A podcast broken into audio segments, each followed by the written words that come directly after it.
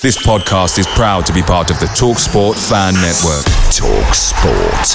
Powered by fans. I'm Sandra, and I'm just the professional your small business was looking for. But you didn't hire me because you didn't use LinkedIn jobs. LinkedIn has professionals you can't find anywhere else, including those who aren't actively looking for a new job but might be open to the perfect role, like me. In a given month, over 70% of LinkedIn users don't visit other leading job sites. So if you're not looking on LinkedIn, you'll miss out on great candidates like Sandra. Start hiring professionals like a professional. Post your free job on linkedin.com/people today. The Talksport Fan Network is proudly supported by McDelivery, bringing you the food you love. McDelivery brings a top-tier lineup of food right to your door. No matter the result, you'll always be winning with McDelivery. Order now on the McDonald's app and you'll get rewards points delivered too. So that ordering today means some tasty rewards for tomorrow. Only via app at participating restaurants. 18 plus rewards registration required. Points only on menu items, delivery fee and terms apply. See mcdonalds.com. This is the Mansfield Matters podcast, and this episode, which you're about to listen to, could be the most controversial yet. A few weeks ago, Adam Rundle came on the podcast and told a story about how him kicking a corner flag led Carlton Palmer to resign. Carlton Palmer then saw this, thanks to a little bit of clickbaiting from me, on our Twitter feed and decided he wanted to have his say. Fans, before we could make a decision on whether we would or wouldn't do it, then saw this, and the majority said they wanted to hear the full story. So, we delivered. Now, Nathan Edge is alongside me, and we will be talking more at the end. We've just finished recording the episode.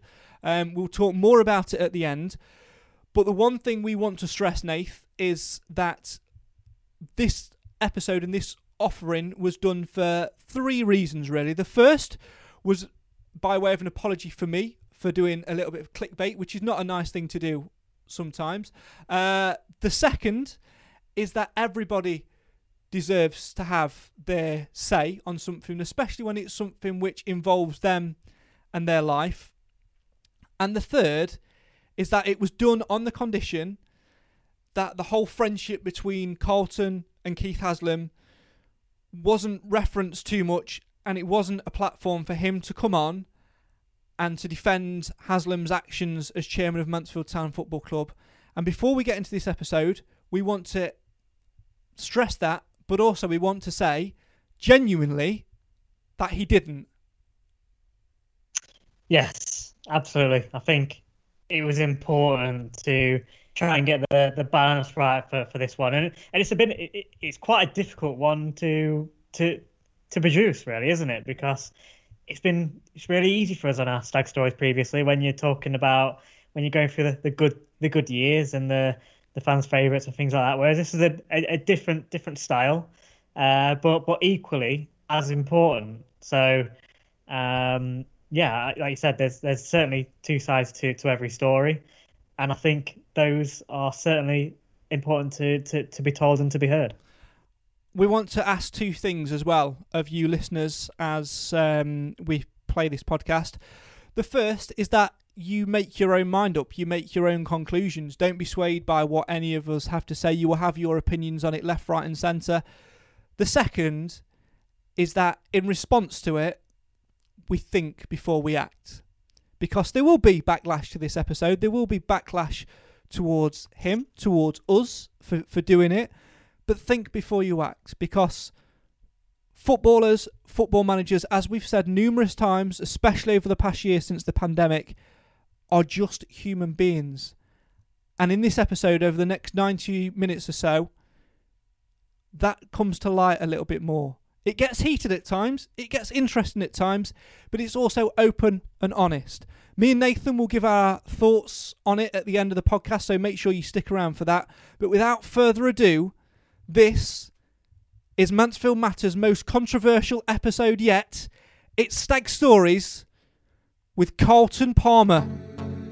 When I was at Stockport, Kevin Richardson always used to say to me, Gaffer, if you're fit, you play. Peter Shirtliff was never really wanting me to play. And I'd been out injured. I didn't play against Darlington. We trained all week and I was umming and ahhing whether to play or not. When I left the house that morning, I didn't travel with the team. We had a few players injured. We decided that week that because they were young players, we were going to make and play a solid system of three centre backs. I had never played three centre backs before. We picked a side for that. And I spoke to Peter Shirtliff when he was on the bus travelling to the game. Only then did I make the decision not to play. Nobody else knew. Nobody else knew. Steve Parkin is Palomine, manager of Rochdale, invites me into his, his office, and I don't think he even realised it was on the back of the board. There is our team on the backboard. The only person who knew I wasn't playing was Peter Shirtliff. Nobody else knew. When the boys arrived, I pull everybody out on the pitch. So anybody who was around that time, any newspaper reporters or whatever, you will see I walk the players out on the pitch. And I get in the middle of the players and I tell them, and I said, which one of you have told them our team, our tactics, and everything? And everyone to a man said to me, Gaffer, not me.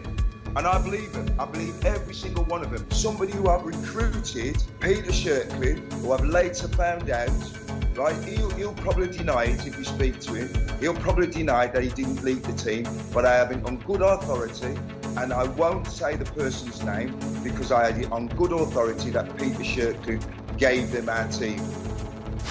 I've had my arguments with the chairman when he told me what the budget was. I've not just sat there and accepted things from him because we put our friendship to one side. Just because you're friends, that's still part and parcel of the job. Listen, So I just, I just, I just want to jump in and say that you know, I know that you feel that a, a large majority of Mansfield fans do blame you for the demise, and I think that needs to stop because I think for every one Mansfield fan that you say feels that and who says that directly to you, I would find you ten that don't. There's a lot of different things That's- in there, and I I, I to- just, I, to say. yeah, absolutely. Um, I just think that that's something which I I know it's been on you for a long time, and I guess if social media would have been a little bit more right, that it might have been a lot, lot more. But I, I honestly think that, like Nathan said, it's more the friendship than anything. I think we've covered that, and I just want to say to you that from two Mansfield fans and who have got parents and grandparents that are, fans of the club, that those people who say that are a minority. So please do not judge our football club and our fan base by that basis. Well, this is a podcast which we never thought would happen. It's one me, Nathan, Cam, and Simon have always sort of talked about, but it's one we've sort of not necessarily avoided, but one in which it's a, there's going to be a lot of controversy. I know that a lot of fans have been looking forward to this uh, as well. First and foremost, we're absolutely delighted to be joined uh, by Carlton Palmer. Carlton, welcome back to the UK. First and foremost, how are you doing?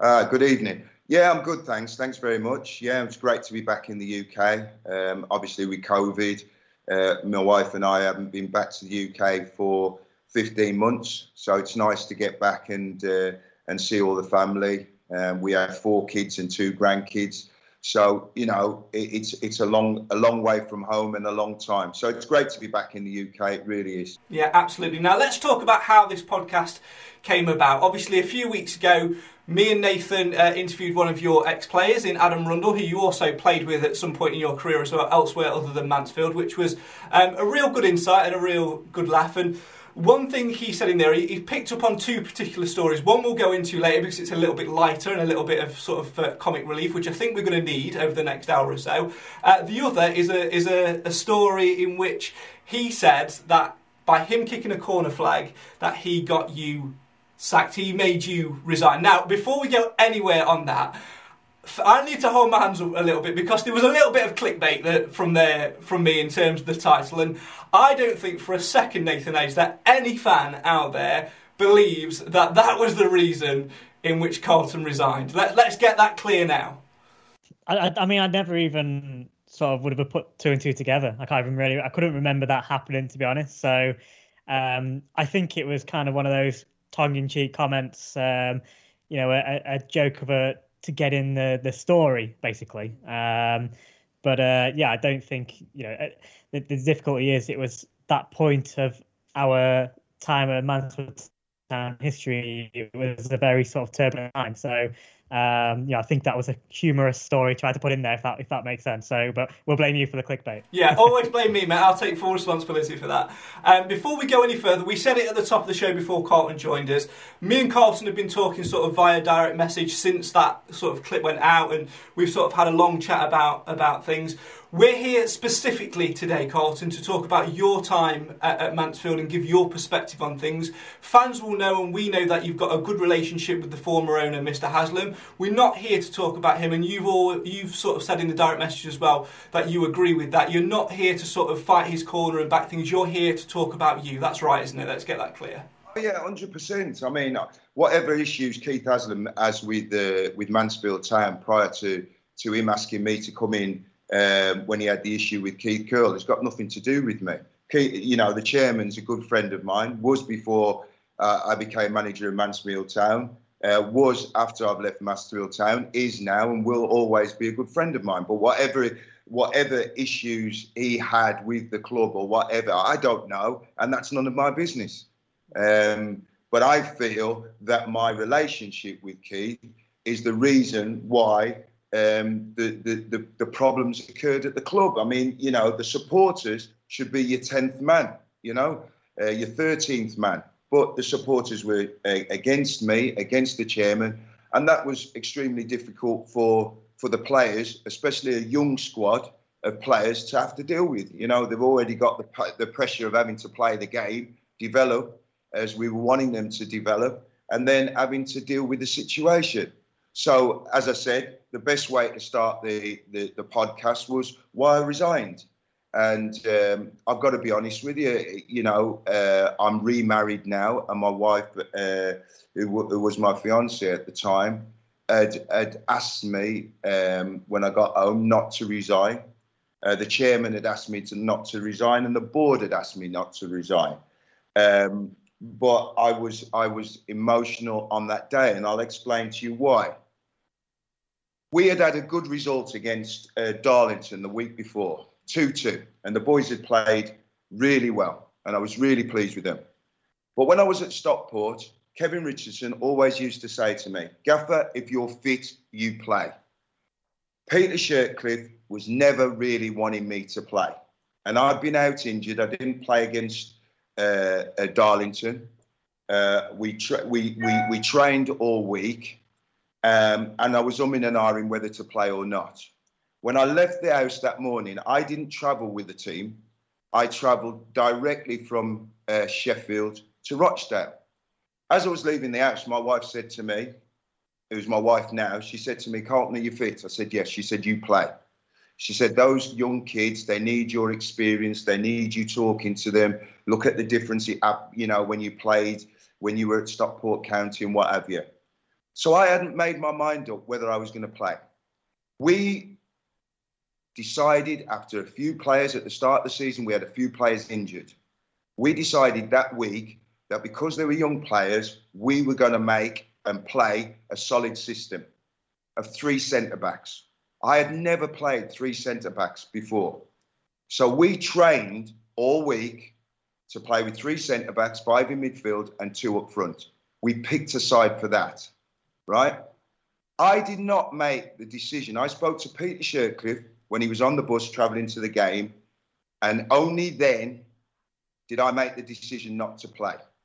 Only then. Nobody else knew. Nobody else knew. So I get to the ground.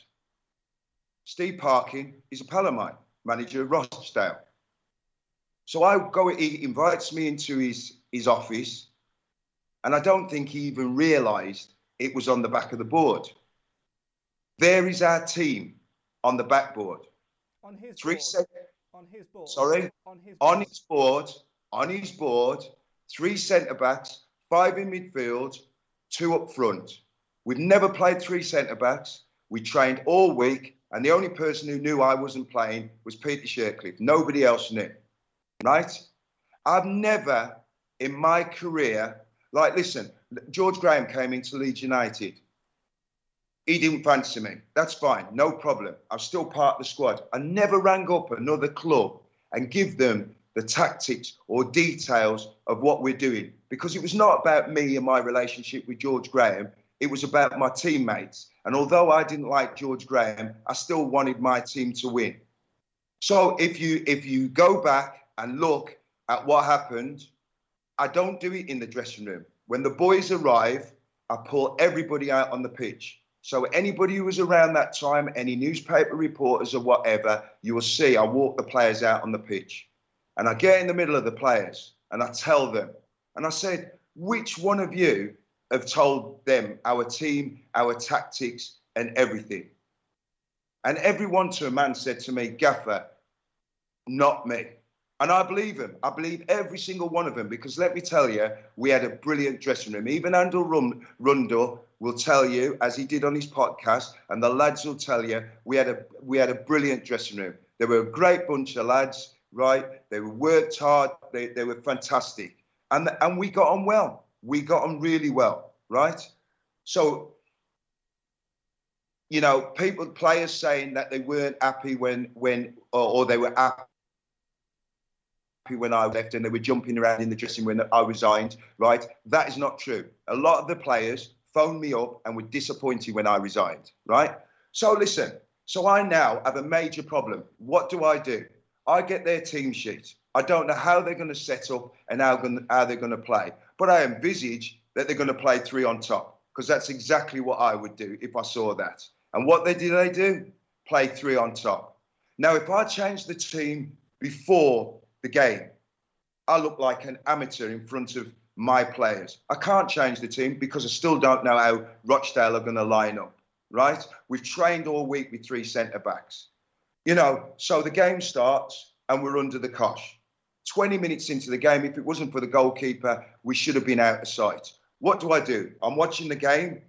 If I leave it, and we go 2 0 or 3 0 down, the game's gone. So on 35 minutes, I understand, and this is where I get the, the supporters' frustration. You know, I make two changes, but I can't change the team because I haven't got the personnel on the pitch to change the system. So I've got to take two players off to give us a chance, right? I take the two players off. If you remember, Colin Larkin had a great chance just before half time, and we could have gone in 1 1 after, after being actually battered for 20 minutes. In the second half, the boys give it everything. The boys give it everything. And even people who reported on the game will tell you that if the big centre back doesn't get sent off, we might nick a draw. So they score late on and we lose 2 0. But the boys have given me everything. But you know what? When you sit there and you stand there, I, football's been good to me, but I've been good to football and I'd give everything 100%. Somebody can say to me when I've played or managed, they don't think I'm good enough, but they never ever criticise me for the effort and what I put in. And to sit and, and listen to the fans' abuse that they were giving to me, I, I, and plus at that time, I'll be honest with you, I was going through a divorce and I wasn't seeing my kids. So it all, the, my solitude was was managing football. And I'm going to Mansfield Town where I'm playing for paying for overnight stays. I'm, I'm trying to do the right thing for the boys, and I'm abused by the supporters. And then somebody who I've recruited, Peter Shirtliff, who I've later found out, right? He'll, he'll probably deny it if you speak to him. He'll probably deny that he didn't lead the team, but I have it on good authority, and I won't say the person's name because I had it on good authority that Peter Shirtliff gave them our team. And the one thing that is 100% a fact, 100%, before the chairman got home, he got 15 calls from Peter Shirtliff. Peter Shirtliff was on Sky Sports, said he rang me and asked me not to resign. To this day, I have never spoken to Peter Shirtliff. To this day. Now, I was emotional and maybe I shouldn't have resigned there and then at the time. Keith Haslam, the chairman, asked me to reconsider. The next day, the board had a meeting. They wanted to meet me, and there's a, there's five or six members of the board. So it wasn't just the chairman, who I have a friendship with. It was the rest of the board all asked me to reconsider. But I decided to leave because I felt that they were against me because of Keith Haslam.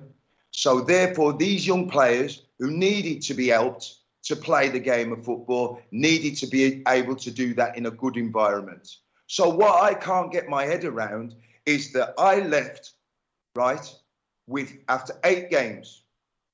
So how many games is that left in the rest of the season? What 38 games left that season. They don't get relegated that season. They don't get relegated the following season. They get relegated the following season after that. Peter Shirtliff, who they say the players wanted, or this is what they say the players wanted in inverted commas. I left them, they were fourth from bottom in the league. He finished fourth from bottom that season. He finished fourth from bottom the following season. And those players that I brought in, some of them went on to have good careers. So I don't see where, you know, the supporters are um, blaming me for the demise of Mansfield Town. Listen, that I want to just jump. I just want to jump in here for a second because that point of the supporters blaming you or whatever, I completely agree with because, like you said, there was a, an absolute gap from the point where you left to there. We had like four different managers, different playing staff, and all the stuff off the pitch as well. That's absolutely something which we agree with. Let's just go back to the point as well. I know that you you're passionate about that, and it's something which you know fans have, have come at you on, on social media and, and various other times and said and, and said as well. I don't think that needs picking up on too much because we agree, and I think a lot of fans, given the time that's passed since, will also agree on that. But I want to pick up on the point of Peter Shirtliff because you said in there that you were, you know, sure that it was him that, that leaked the team and things like that. And, you know, what made you so sure that it was him? How do you know that, you know, the, the players well, weren't okay, lying as a, okay, as a pack man- okay. mentality? I'm going to say this. If it wasn't him, right, yeah. if he's my assistant manager, and this is the truth, and you can check it out, I've brought him in. I put him in more because I've Kevin Richardson was my number one person to come in, you know, and he worked with me at Stockport. Yeah. When Kevin couldn't come because his wife was ill, I decided, I spoke to a lot of people in the game I respect, Howard Wilkinson, Ron Atkinson, and they said to advertise for the job. Peter Shirtliff, we weren't buddies at Sheffield Wednesday, but we played in a successful team. I respected the guy. So I brought him in as a coach because he was a respected coach. I put him on a bigger salary than myself. I sorted out his, his, his accommodation because he was living in, in, in Blackpool, Blackpool at the time with his missus. I saw it out his accommodation. If it wasn't Peter Shirtliff, and trust me, I have it from a very, very good source that it was, then therefore, the one thing that I can guarantee you that he didn't do, he did not phone me and tell me that not to resign. And he phoned the chairman 15 times before the chairman got home after the Rochdale game about getting the manager's job. In actual fact, the chairman came to me and asked me, What do you think when everything settled down? And you know what I said? I said, Give it the job to Peter because, right, I, I, I could have been nasty and vindictive, but I didn't want to do that because I knew he was a good coach and I wanted the players to have some stability. I didn't want another manager to come in and, and say he didn't fancy that player or didn't want, want that player. So I, I did the right thing there. So I know for a fact he let me down in normal circumstances, if this was the Carlton Palmer of old, if Carlton Palmer, who, who is now, you know, sorted his divorce out and got his, you know, seeing his kids and doing whatever, I would have sacked Peter Shirtliff after that game and I would have carried on and turned it around. Because at the end of the day, the bottom line, it's about results. If you look at Newcastle United, Every, nobody wanted Steve Bruce in at Newcastle United. They still don't want him in. And when they get a bad result, they jump on his back. But he's actually done better than Rafa Benitez. He's actually done better than Rafa Benitez, but it's just the supporters' perception. And I was on a hiding to nothing because of my relationship with the chairman. Do you not think? Um, obviously, you said earlier going into the job you wasn't aware of the issues between the chairman and the and the fans. Do You not think you should have been given a bit of warning from that from from Keith Haslam, and that's that's kind of a bit of an issue because whether it was you, Carlton, or somebody else, somebody else completely different who had that relationship with Keith Haslam, the the same attitude would have been there from fans regardless because the problem was there already. So it kind of set you up in a sense there to, yeah. to fail in it in, in, in a way. I agree. Before you well, well, to, to, well, to be honest with you, sorry, sorry to interrupt. To be honest with you, it wasn't something that was planned. You know, I know there was an issue with Keith, Keith Curle that that was nothing to do with me. In, in actual fact, let me let me just elaborate on the Keith Curle situation. Keith Curle rang me up. He's a good friend of mine, Keith Curle. I was going to ask if you did the know Keith, yeah. 'cause Sorry? you- I was going to ask if you did know Keith because I was doing some research before, and you know, you, I think in your initial quotes when you first joined, you did know Keith. I just want to just want to stress, I don't want to go too much into the case because obviously his name was was No, cleared no, no, and all that's, that's, done. That's so let's again with yeah. me. So that's Yeah. nothing to do with me. But what I just want to say to you is, I Keith Curle and I are very good friends. So Keith rang me up when the Mansfield job became available. He said, "You're friends with the chairman. Can you give me an introduction?" And I said. Keith, in all fairness, you're my friend. The chairman's my friend. I don't really want to get involved, right? He said, Come on, Carlton, we all need an helping hand along the way. So I said to him, Right, I got the two of them together. I said, Listen, you're both my friends. I still want to have you both as my friends. It's down to you. The chairman rang me up and said he had a great meeting with Keith Curle. You know, what do you think? I said, Chairman, there's just a merry-go-round that goes around all the time with managers just coming into jobs and, you know, that have been in other jobs and failed. Young people need the opportunity. Give them a go. And so I was instrumental in Keith Curle coming, getting into the to the job there, right? But what happened was, whatever happened, the chairman phoned me on a Friday night and said, "Can you take the game?" You know the way it goes sometimes, which happens. You go in there, the result happens, then another result happens, then another result happens, and then before you know it, you know the the they, they, the board asked to have a meeting with me and said, "Would you be interested in the job?" Um, you know, I, I love football. Uh, and and I worked with a, a, a pal of mine who was the chairman of, of, of, Stockport, Brendan Elwood. You know, and and as a as a manager, if you've got if you've got a, a, a good relationship with the chairman, I'm going into management now. I'm going back into Grantham Town. I've got a, I've, I've, I've been on the phone. I've not met Darren Ashton yet, but I, I, I've been on the phone with him. We've got an instant rapport. We get on well. And the one thing I've said to Darren is I want to go and out, I want to go out and have a beer with him. I want to have a good relationship with him. And if we if it doesn't work out, then I, then you know I want to still remain friends with him. So you know it wasn't a situation was that you know I I went in, you know you then whatever happened before at the football club, you you got a budget that you've got to work with. You've got to look at uh, the situation, and you you know things happen. Like you know that season, I went to watch a game. I went to watch the boy Tipton, great player, and we and we signed him. We done the deal. We get over the the boy was crying. He was he, you know his wife he, his wife lived in Darlington. She didn't really want to move. He had young kids. I signed him on his contract, and we'd worked all through the summer to get him in. And then the kid, the kid was distraught. And I, I'm not that type of. I understand when you've got a family. I did it at Southampton, you know, with Dave Jones. My family was up north, and in the so I had to let him go out of his contract. But then trying to get another striker in was difficult. So these are the circumstances you have to deal with.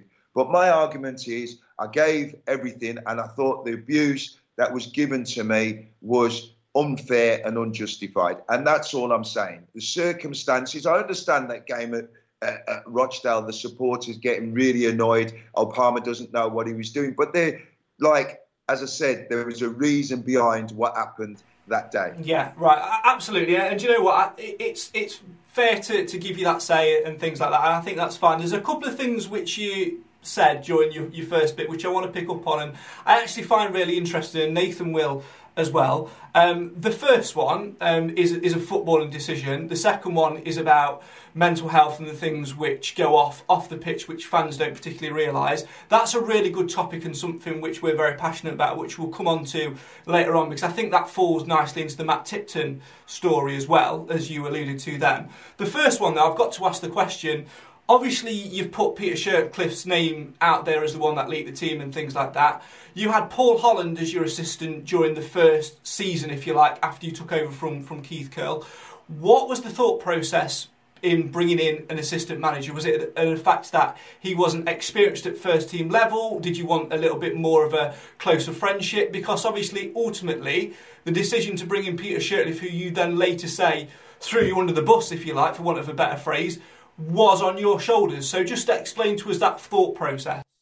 Oh, listen, hundred percent. I'm not gonna. I'm not gonna sit here and say that that's not my fault. Listen, if you're gonna do well in life, it's recruitment. It's recruitment. If you're a manager, It's recruitment, whether it's your staff, whether your players. That's as simple as it is. And like I said to you, if I was in a different frame of mind that I was was I wasn't in at that moment in time. If it was a normal Carlton Palmer, listen, he'd have gone, right? Simple as, right? Um, so that's down to me. What I wanted to do is Paul Holland, uh, he, he was a loyal, good bloke, but I needed to bring my own man in. I, if all the time you can ask Paul, I, I got Paul involved all the time. He was involved all the time, and I wanted him that way. But I wanted my own money in. And now I look back now, and people say to me, right, I, I look back and I see Howard Wilkinson. He brought in Mick Hennigan.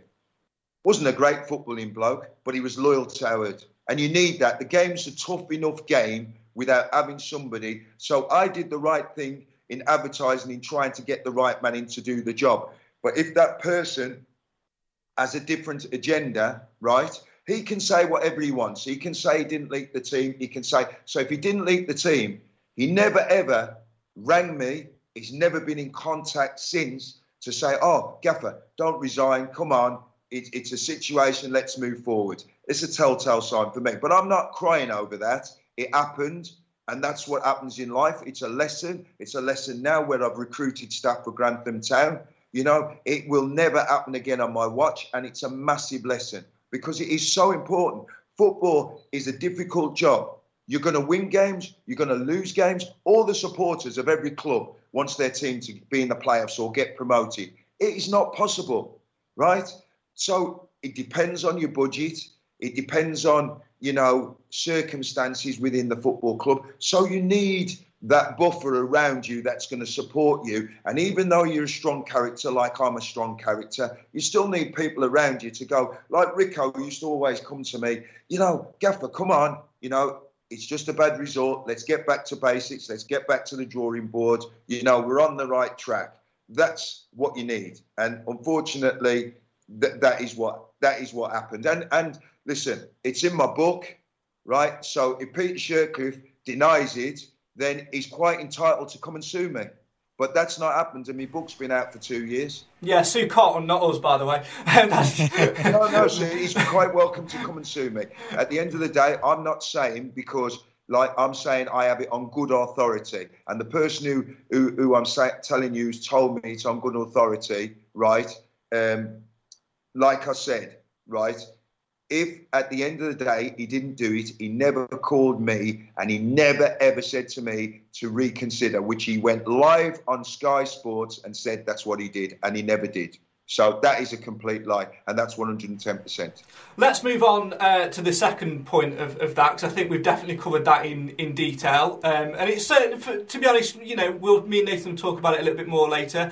There are lots of things in there which have sort of opened my eyes a little bit. Um, I didn't say at the top of the show, but I know I said to you sort of privately. At the time, I was 13, 14, I was, you know, um, really only starting to watch football full time.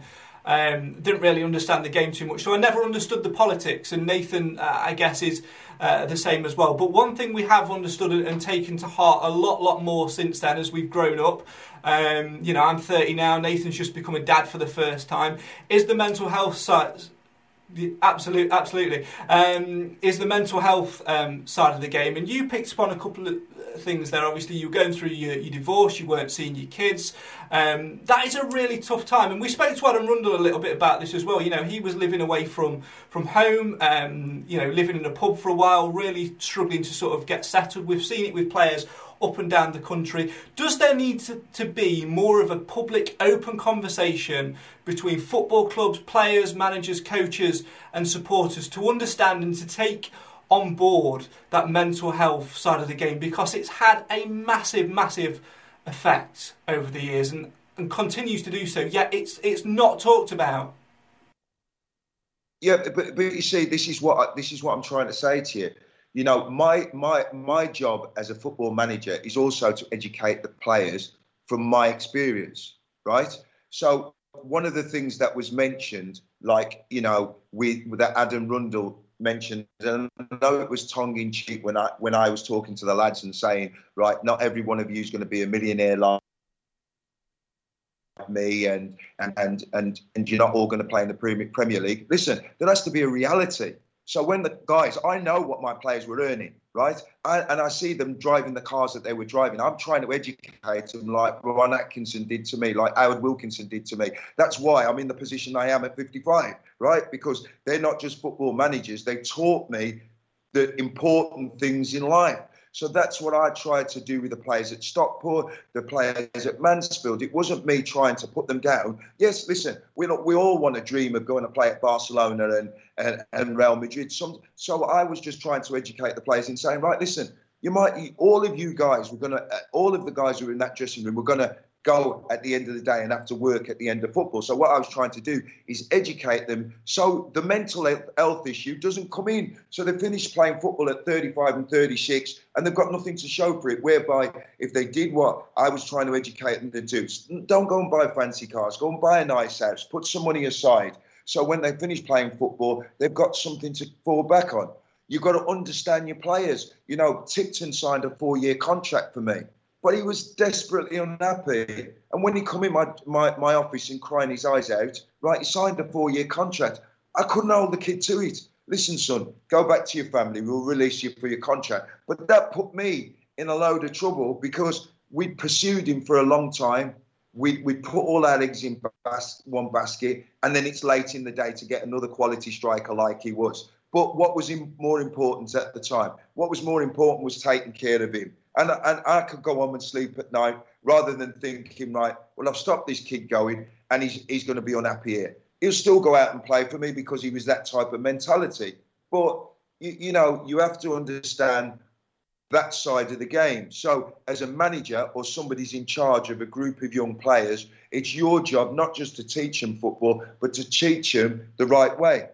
Football has given me such a base in life that I can't tell you. You know, from the, the likes of starting with with Ron, with Nobby Stiles, and whatever, giving that character the backbone to take the knocks, to take the setbacks. This this is part of life, and it's getting worse now because we live in a, a in a society where everybody's got an opinion. Everybody's got an opinion. Who who in fact, people have got opinion who haven't achieved anything, who knock people who have got who have achieved something. That's that's just the world we live in at the moment, and not everybody's got a strong um, fortitude to be able to deal with it. So, as a manager, if you get a group of young players together, that is part of your role to help them to develop, so so they can deal with the setbacks, they can deal with the disappointments, and not fall into this, you know, uh, depression or sadness. Do you think that a lack of communication in terms of the real reasons for him leaving sort of contributed to the you know the fuel to the fire. Now I know that obviously as part of that, you know, you're protecting him because you, you don't necessarily want to put that full story out there that he is missing his kids, he is missing his, his missus, he is missing living away from home. So there is a degree to that.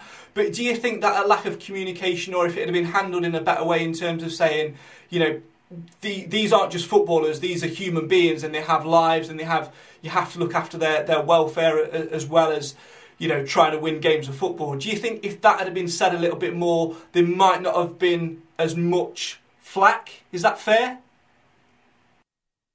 I think it's fair, but I had to protect him. Yeah. I had to protect him. Whatever I said, if I, you know, listen, it wasn't it wasn't about me, and it, and if if I'd have said anything, I think it would have been it would have been detrimental to him. So I I, I felt that I you know listen I, I, I'm, a, I'm a big person and and and you know what? Um, he, he was if I'm being honest in negotiations he had said that to me. In negotiations I sold him the story and and he was up for it he was up for it but he was always saying that to me in negotiations. So I I felt uh, it's not it's it's you know I, I, wanted him to give it a go, and he and he tried to give it a go. And then when he, it didn't work out for him, and he was so it was so sad. I felt that it needed to be closed between me and him, and it didn't need to be made public. That's protecting him. So okay, I'm going to get a bit of stick. I didn't think it would be to the level that it would be, um, but it is what it is. I still I still stand by my decision to protect the player. And you know what, Nate? I think we uh, you know, as as grown ups and as as adults, applaud that because sometimes, uh, as a manager, as a coach, when there is that sensitivity around the situation, that's something which has to be handled with delicate care, doesn't it, Nath? Yeah, and um, I think this is where sort of like Colin, just said there, sort of this day and age, it's even harder because it's so easy to to get onto Twitter or to Facebook and or like ourselves onto a podcast platform and um, and throw opinions out there. And certainly in the last couple of years, in particular, I think from our point of view, doing the podcast, I, I certainly take a very conscious effort to try and hold back some of those raw emotions and what you might say because uh, you don't always know the full story. You don't know as, as supporters, you don't know exactly what's going on in the background until until you know sometimes many years or decades later when we can sit down and have these chats over over podcasts and go back over the years.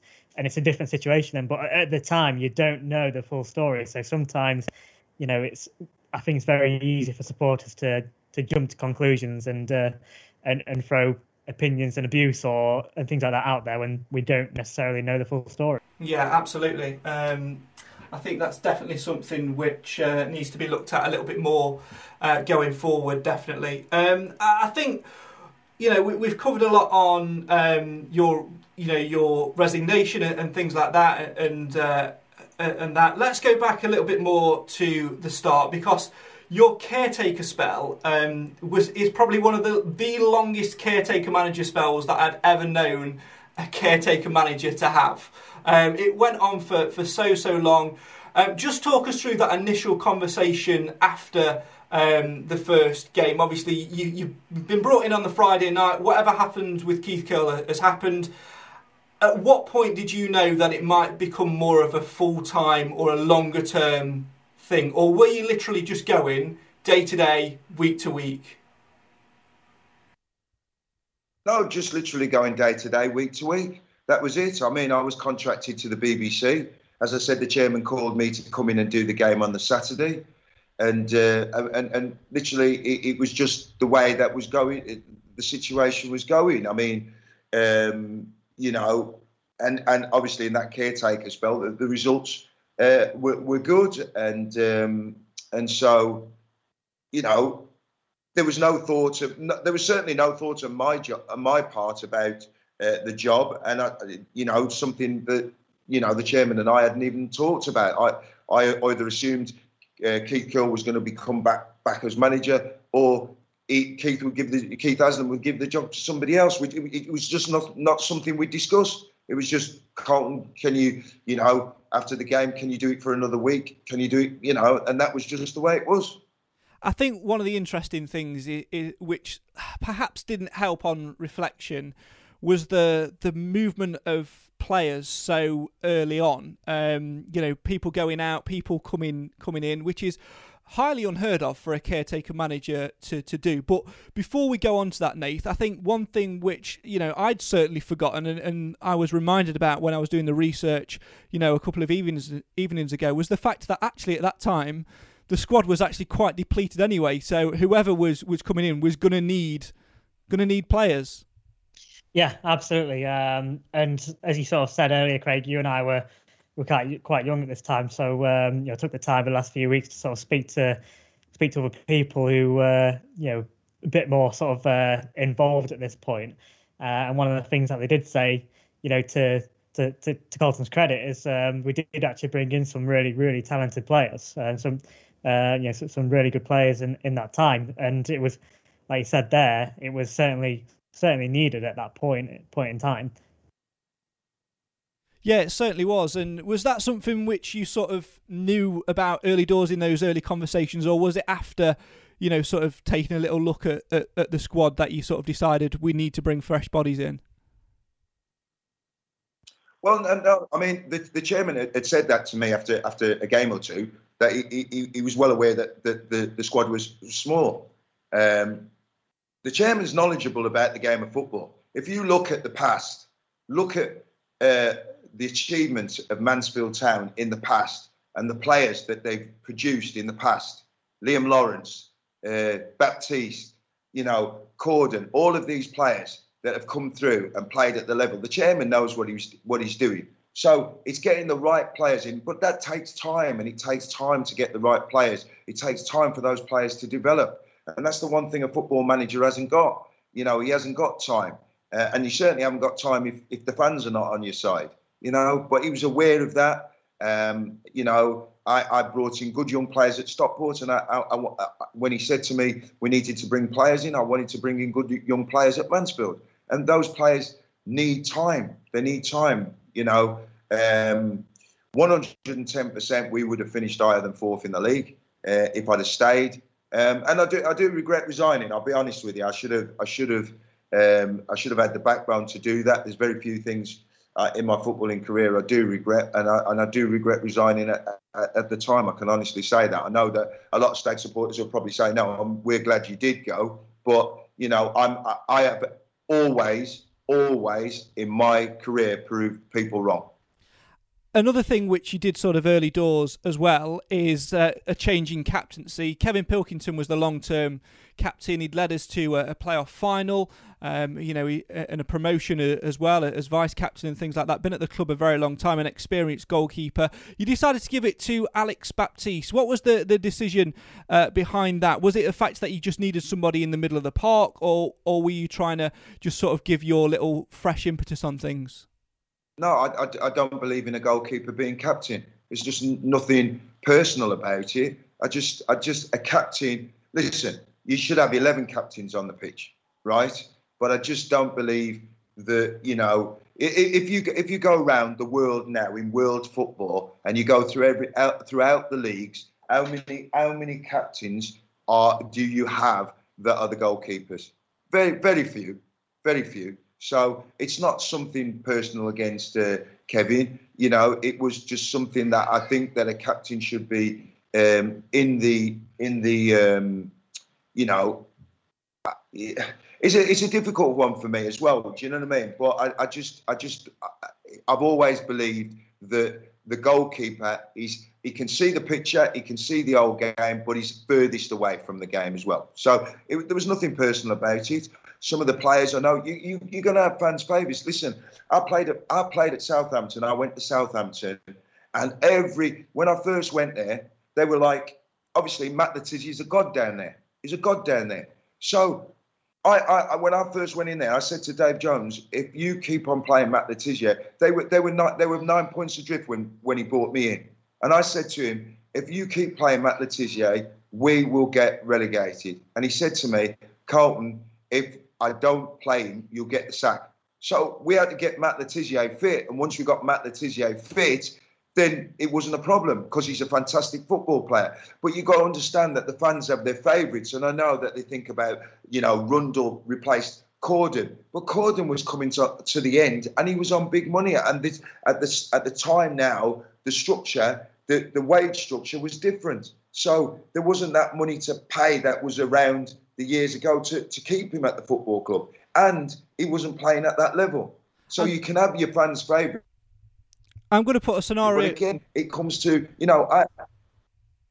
Sorry? I'm going to put a scenario to, to Nathan. Um, you know, talking about that because we've spoken about it quite often, especially last year. You know, we had two strikers who were shipped out in January because they were on, on big money. But again, uh, from from my memory and certainly through going through like the articles and stuff, Nathan, none of that was communicated. So it, almost looked from the outset, and I think this is part of the problem that it was just somebody else coming in, getting rid of the old, trying to change absolutely everything. The scenario is Nath. It's the you know we're in we go back in time to that particular point, but we're the age we are now with the understanding we've got now. If that would have been communicated more about that, we need to, you know, we missed out on promotion, we've lost out on promotion money, we need to tighten the, the, the budget. We've got X player and X player coming towards the end on what's a, a generous contract for this level. If that had been communicated a little bit more, do you think that there would have been less of a backlash, Nath? Possibly, but those things aren't communicated, and even to this day, they're usually not communicated because what what sort of um, you know manager or chairman or footballing director wants to come out and say we're lowering the budget because you know that's automatically going to get backlash from from supporters and it might take a dip on the gate. So they're always going to be worried about and, and you might start. Re- you they may struggle with recruitment wise. It you know has a knock on offense effect from that, doesn't it? So I don't I think it's very rare for, for, for clubs to come out and say we are going to, even if it would actually be beneficial at that moment in time to give whatever manager's in, in charge a bit of uh, a bit of slack. You know, give them a bit of benefit of the doubt to say that you know, look, we have got to change uh, change our structure. We are looking after the pennies a bit more. I know Nigel Clough currently, you know, has come in and said we are going to do that, but not because we have to, but he said but because we want to, and that's a different way of putting it across. But um, you know, it just that sort of thing isn't said a lot, and, and you can understand the, the reasoning from from both sides, to be honest. And you know what? Over time, to be fair, you know, like you said, Nath earlier, Carlton actually did bring in quite a few class players. You look at Richie Barker, absolute club legend and a top man as well, thriving now as an assistant manager. Adam Rundle was great for his. Gareth Jellyman, another guest we've had on the show as well, a fantastic servant over the years. So nobody can doubt that whatsoever. I just think it's that accumulation. There is one player though, Carlton, that you know I think that we, we're getting on all right, and I think we've gotten all right over the direct messages and stuff. But there's one player who I'm going to be honest you were on a downfall for me then. You got rid of my ultimate cult hero, Neil McKenzie. Talk to me about that. What happened there? Because you, you made a teenager cry. well, I just, I just felt he was inconsistent.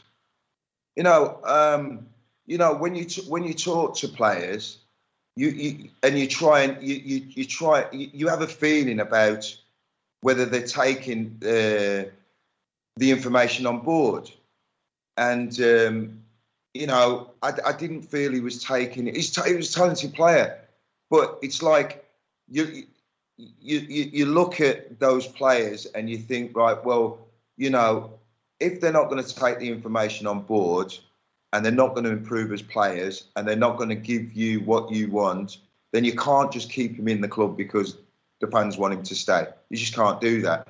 You know, um, whether you can change the team around or or, or, or make it, make it possible that you could get him to play a little bit more consistently. And you know, you, you try everything you can do, but at the end of the day, and, and listen, let's get this right.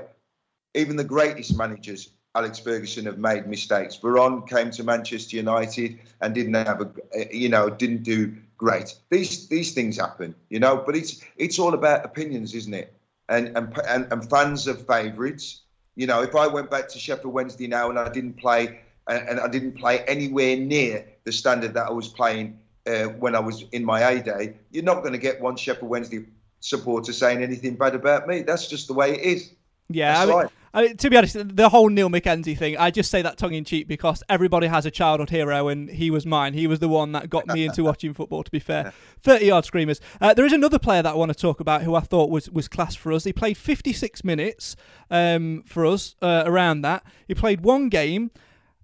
And I thought in those 56 minutes we were onto something. His name, Nathan Edge, was Carlton Palmer. I mean, I've never, I've never known. Um, you, you don't see player managers very, uh, very, very often, do you? Uh, but yeah, it's only only 56 minutes. Yeah, it it was it was incredible. I think, you know, you mentioned at, the top, which we sort of glossed over, that you were going to pick yourself again for Rochdale. Both Adam Rundle and Gareth Jellyman, who we've had on here before, have both said that you worked your absolute backside off to get yourself fit that summer. First of all, why did you think it was imperative for you to, you know, pull the shirt back on and go from the touchline to being player manager? Well, there's certain things. There's certain things um, about it's my mentality, my mentality of playing being around the boys so they understand the mentality and what's required to do. And that's the one thing Rico used to always say to me. He used to say to me, same as my missus, are you fit, CP? Yeah, I'm fit. He said, you play. I know, he said, you know, at that level, you know, I, I played at the ice level. So even at, at that level, even though I was getting on a bit, I could easily do it, you know? Um, I didn't get that feeling from Peter. Uh, there was never that, oh, Gaffer, you should play. You should. But Rico was like always right. Listen, get your rest. You, if you're fit, these players need. You know, it's just giving them that instructions, that confidence when things are going a little bit against them. Just being in there saying to them, all right, just relax a little bit. Let's just keep the ball a little bit. Let's just put it in there. Just that instructions on on, on the football pill and older head. Um, you know, so it's it's always a difficult one when you when you can when you can pull the boots on Um, but it's it's leading by example and showing them uh, what what what's expected, and I and I tried to do that with the training. I joined in with the training. I was joining in with the training with Grantham, even though I'm 55 years of age. Let me tell you, the boys are. My boys will be fit for the start of the season. Don't worry about that. But you know, I, have got a very good eye level of fitness, and it, and it was like when I was at Leeds United. Strachan was was 40, but let me tell you, I wanted him to play every week because he was infectious. The way that he played and his his desire to play, and it, it, it rubbed off on the rest of the players. So I felt, you know, I had that I, I had that effect on them, um, but it, it didn't materialise. I mean, for whatever reason, uh, Mansfield didn't work out. But I, I, I, I can't, you know, and, and you know, like I've said, it, it's beyond me how, how, how they blame me for the demise of the club. That's that's all I'm saying. Let's um, Go on, Nathan. Something I was just about to, to jump in at actually. Well, I was going to come to uh, going to come to anyway. So, obviously, I'm, I'm probably not aware fully of yeah the criticism you've you've had since leaving the club, or or certainly around that point. But is that how it feels to you? Then, do you actually feel that you are blamed for the demise of the club? Because, I, I, you know, I'll be honest. So, from my point of view, uh, growing up you know, from the club from a young age, and certainly as we got older, obviously getting with the podcast and things, we've we've had to go into things a lot more detail, certainly looking at the past as well. I still don't think I, I don't think that you are blamed personally from from a fan's perspective. Now there are going to be fans out there listening, and we will get feedback as well. And as like you said, there are opinions out there, and you know we some you know I think some like managers, some don't. So we had Dave Flitcroft with us the other the other season, uh, don't play the song, Craig. Um, Bring him home. thank you. Uh, and and and as a podcast, I think you know we all really highly rated him, but there was still some out there that just didn't like him, regardless. You know, despite us having a very successful season with him. So whether if you came in and uh, you know and, and got more points on the board, you're still going to get players, you know, fans that don't uh, don't like you anyway. That's that's that's football. That's opinions. That happens.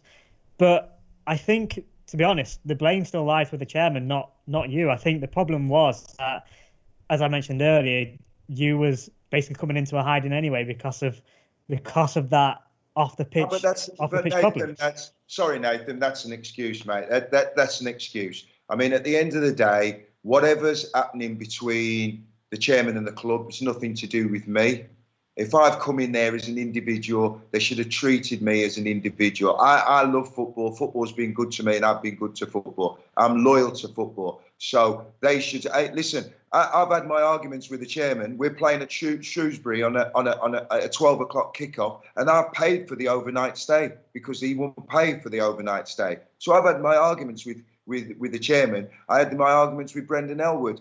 But that's what you do with your friends who know about football. You have your fallouts. Do you know what I mean? So yeah. it wasn't. I, have had my arguments with the chairman when he told me what the budget was. You know, I, I, I've not just sat there and accepted things from him because we put our friendship to one side. My friendship will put, be put to one side with Darren when I'm dealing with with the football club. I didn't know Darren before I'm going into to, to Grantham. He's going to be my chairman, and we will be friends, and we'll be friends when I leave. But with, there will be times when me and Darren will have to fall out about football matters. When I go and ask him for more money, when results are not going, that that that that is part. Just because you're friends, that's still part and parcel of the job. Listen, so I just I just I just want to jump in and say that you know.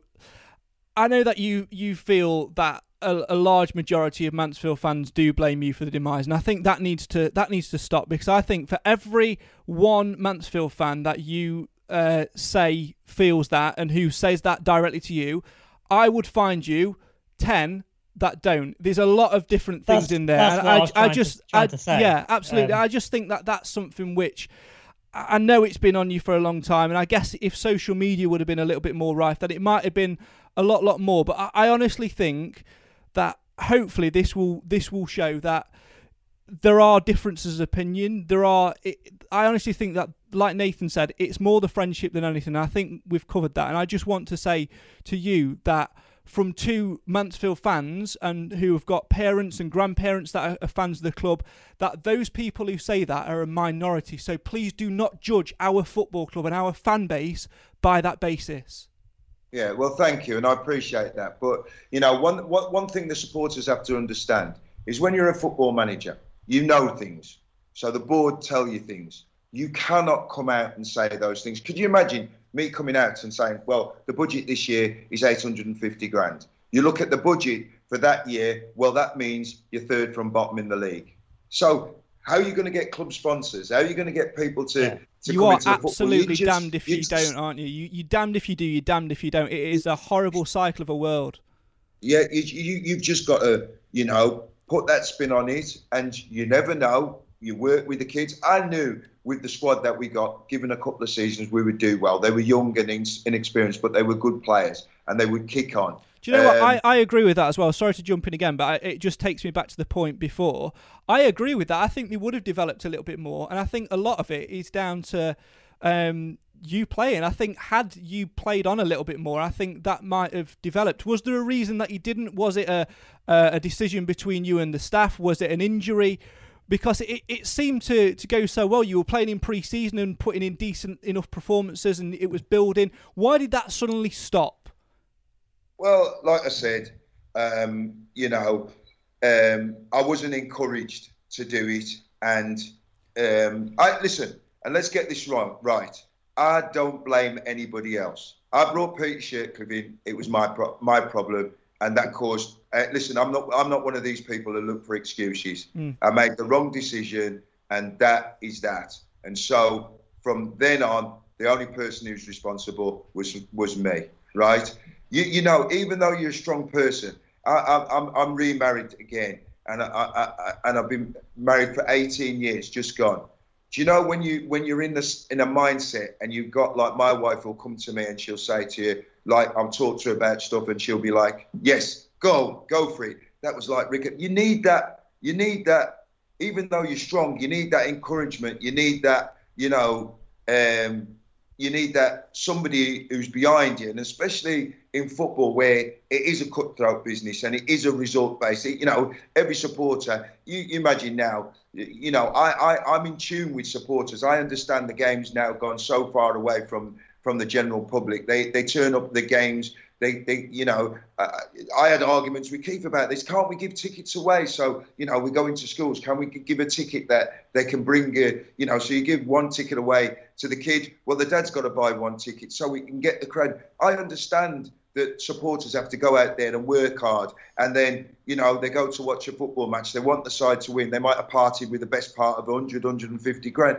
50 quid. And then you go IO to Championship and the Premier League. So I understand all of all of that. And, and you know, it is very difficult. And you need somebody who's going to be behind you all the way, that you shut your eyes and you know you can trust them implicitly. Hindsight isn't. Yeah, I recruited wrong. Absolutely. I think hindsight is a wonderful thing. And I think, you know, let's just clarify. Are you saying that the decision for you to not play was uh, a managerial and a, and a, coaching team decision, or was it an injury? No, I wasn't injured. Yeah. No, it was it. It was. I mean, the, the the the Rochdale game where I decided not to play, I had been injured uh, that week, and so I hadn't trained till later on in the week. But I was fit to play. That was that was a, a, a decision taken uh, by myself not to play. Um, but you know, I'm not saying that Peter never said for me to play, but he wasn't like like Rico. Like I said to you, Rico would be like, you know, and it's a massive thing. I didn't realise till Rico said to me, you know, when you're on the you're on the football pitch, Carlton, the the the, the difference it is for the other players because it almost takes the the pressure off them a little bit, you know, because the other team are more worried about me and it takes the pressure off them. And then I can help them in situations, especially, you know, giving them confidence, seeing through little sticky periods yeah. in games where, where it comes. And, you know, I, I am fit. I, I will be registered this season for Grantham Town and I will, if needed, play. And that's a fact. Yeah, I mean, if Kevin Ellison can do it at Newport, then, you know, why can't Carlton Palmer a few levels down, only 10, 10 or so years older? Um, let's go back to a couple of footballing things before we sort of wrap wrap things up. And and I think this is another thing which me and Nathan glossed over. And, and you know, I anticipate backlash from this episode. Of course I do. Um, and I'm used to that. Um, it's part and parcel of coming for a podcast, and by no means are we trying to feed you excuses and things like that. And I don't think you, you would say that they were anyway. But there's another thing which which came to my mind as well, Nath, um, uh, in and amongst this, and that's another thing which we don't think of as fans. Uh, there was a left back, Craig Woodman, who allegedly refused to become cup tied in a game because he was on loan from, I think, Bristol City. How many incidents like that were there at the time which you were having to, to juggle whilst allegedly not being paid, whilst um, you know working day to day, whilst having to postpone your other commitments to the BBC? whilst all the, the rumours and the backlash was happening as well, plus your personal life on top. How many of those incidences were you having to, to juggle? Quite a lot. Quite a lot. It was a, it was a, it was a difficult situation. I don't I you know as you said at the start of that the statement I don't want to make excuses. I'm not the only manager to do this. Uh, you know, all managers, and especially, you know, if you play, if you if you're higher up, you earn more money, so you can deal with it. But you've got to understand the managers who, manage in the lower league, it is not highly paid. You know, uh, I'll give you for instance, like you know, I was on 35 grand a year. My maintenance was 64 grand. You know, it's not an highly paid job, and these these these these managers come in, they they put their heart and soul in it, they try their very best, and I know you know, uh, supporters want their teams to win, and it's very difficult. You, you dealt with these circumstances all the time. You're not just in the lower leagues. You've got a squad of, you know, maybe 18 players mm. if you're lucky. You get a couple of injuries to key players.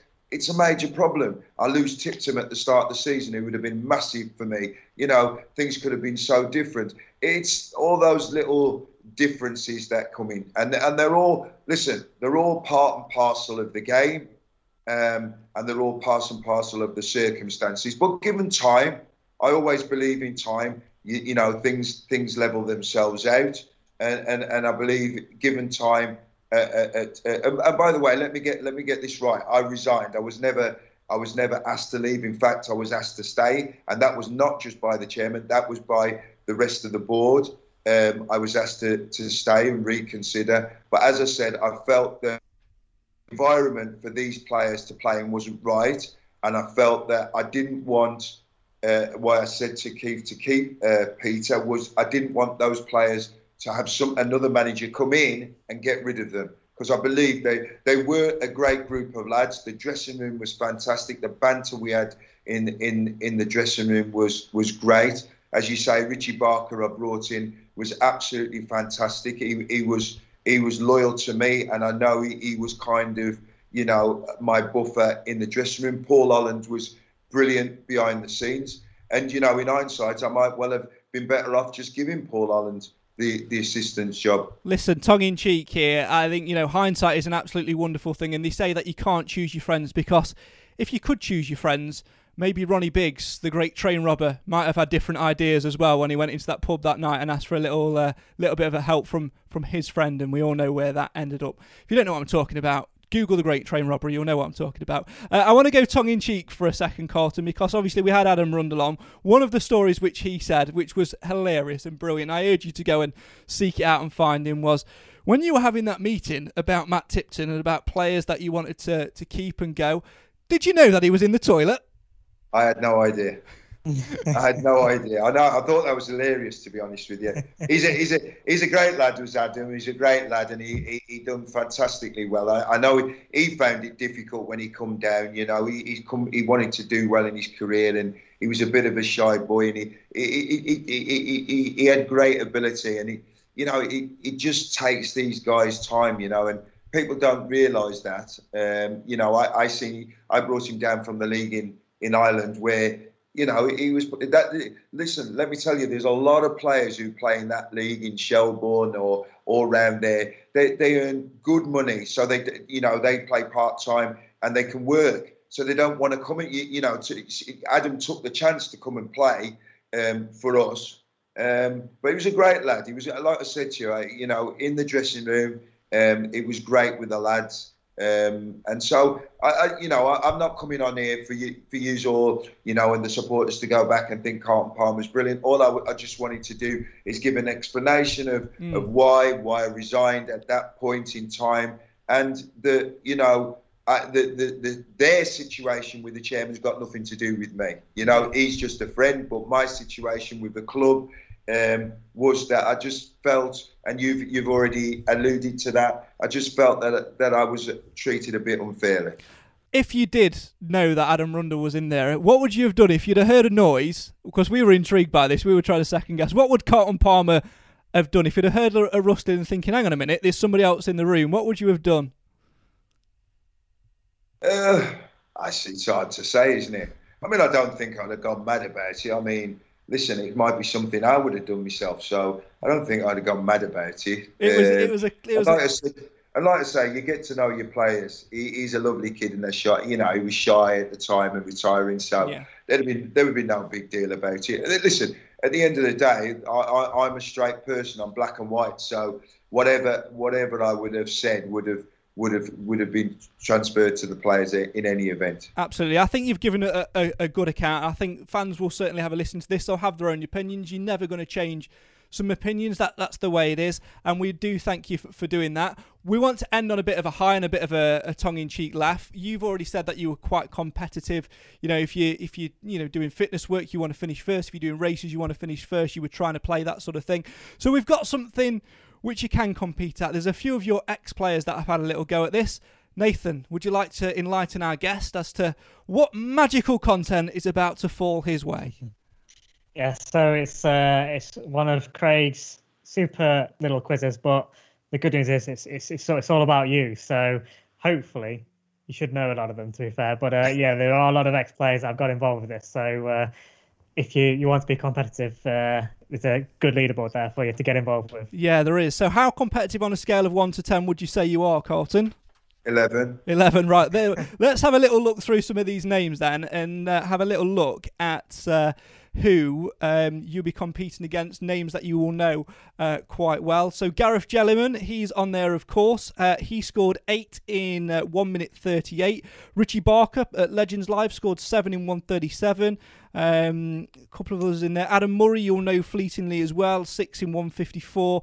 Uh, and Adam Rundle by far the worst of the lot so far. Uh, four in three minutes ten. At the top of the leaderboard is Andy White uh, in one minute and 19 seconds. This is how the quiz works, Carlton. As Nathan said, it's 10 questions against the clock.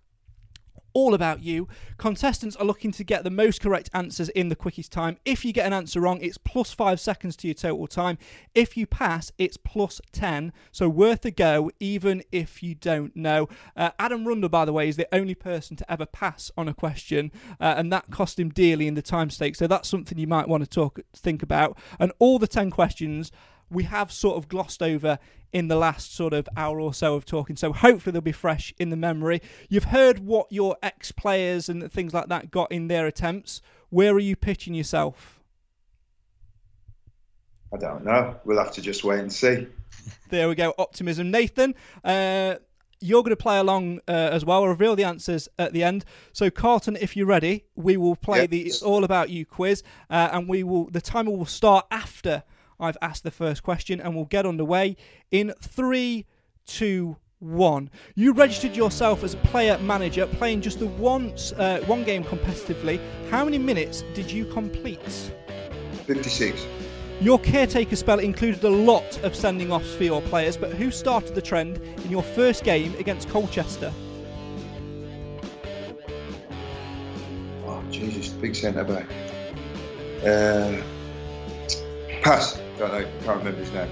Uh, shortly after that game, a player was sent back to Bristol City, having seemingly refused to become cup tied. Who was it? Uh, Colin Thorpe. Or was it Colin? Um, Jesus. Colin Woodward. Uh, Richie Barker was one of a handful of players you signed who'd go on to become fan favourites. In total, in his spell at the club, how many times did he find the net? 35, 40, 45, or 50? Uh, 50. Staying with Barker, which former player of yours at the Stags now shares the dugout with, with assistant Richie as manager of Rotherham? Paul Warne. Huge Ken Blues. Huge Ken Blues is an anagram of which of your former signings? Huge Ken Blues. H U G E K E N B L U E S. Pass. Out of the following players, who would go on to manage the Stags later in their career? Dave Artell, Adam Murray, or Nathan Arnold? Adam Murray. as permanent manager, how many games did you win as a permanent manager? 14, I think. No, Sure. 10. During your prolonged caretaker spell, you did record victory over Notts County, but what was the score? 2 0. And finally, which of your signings would go on to become part of the title of Jeff Stelling's autobiography?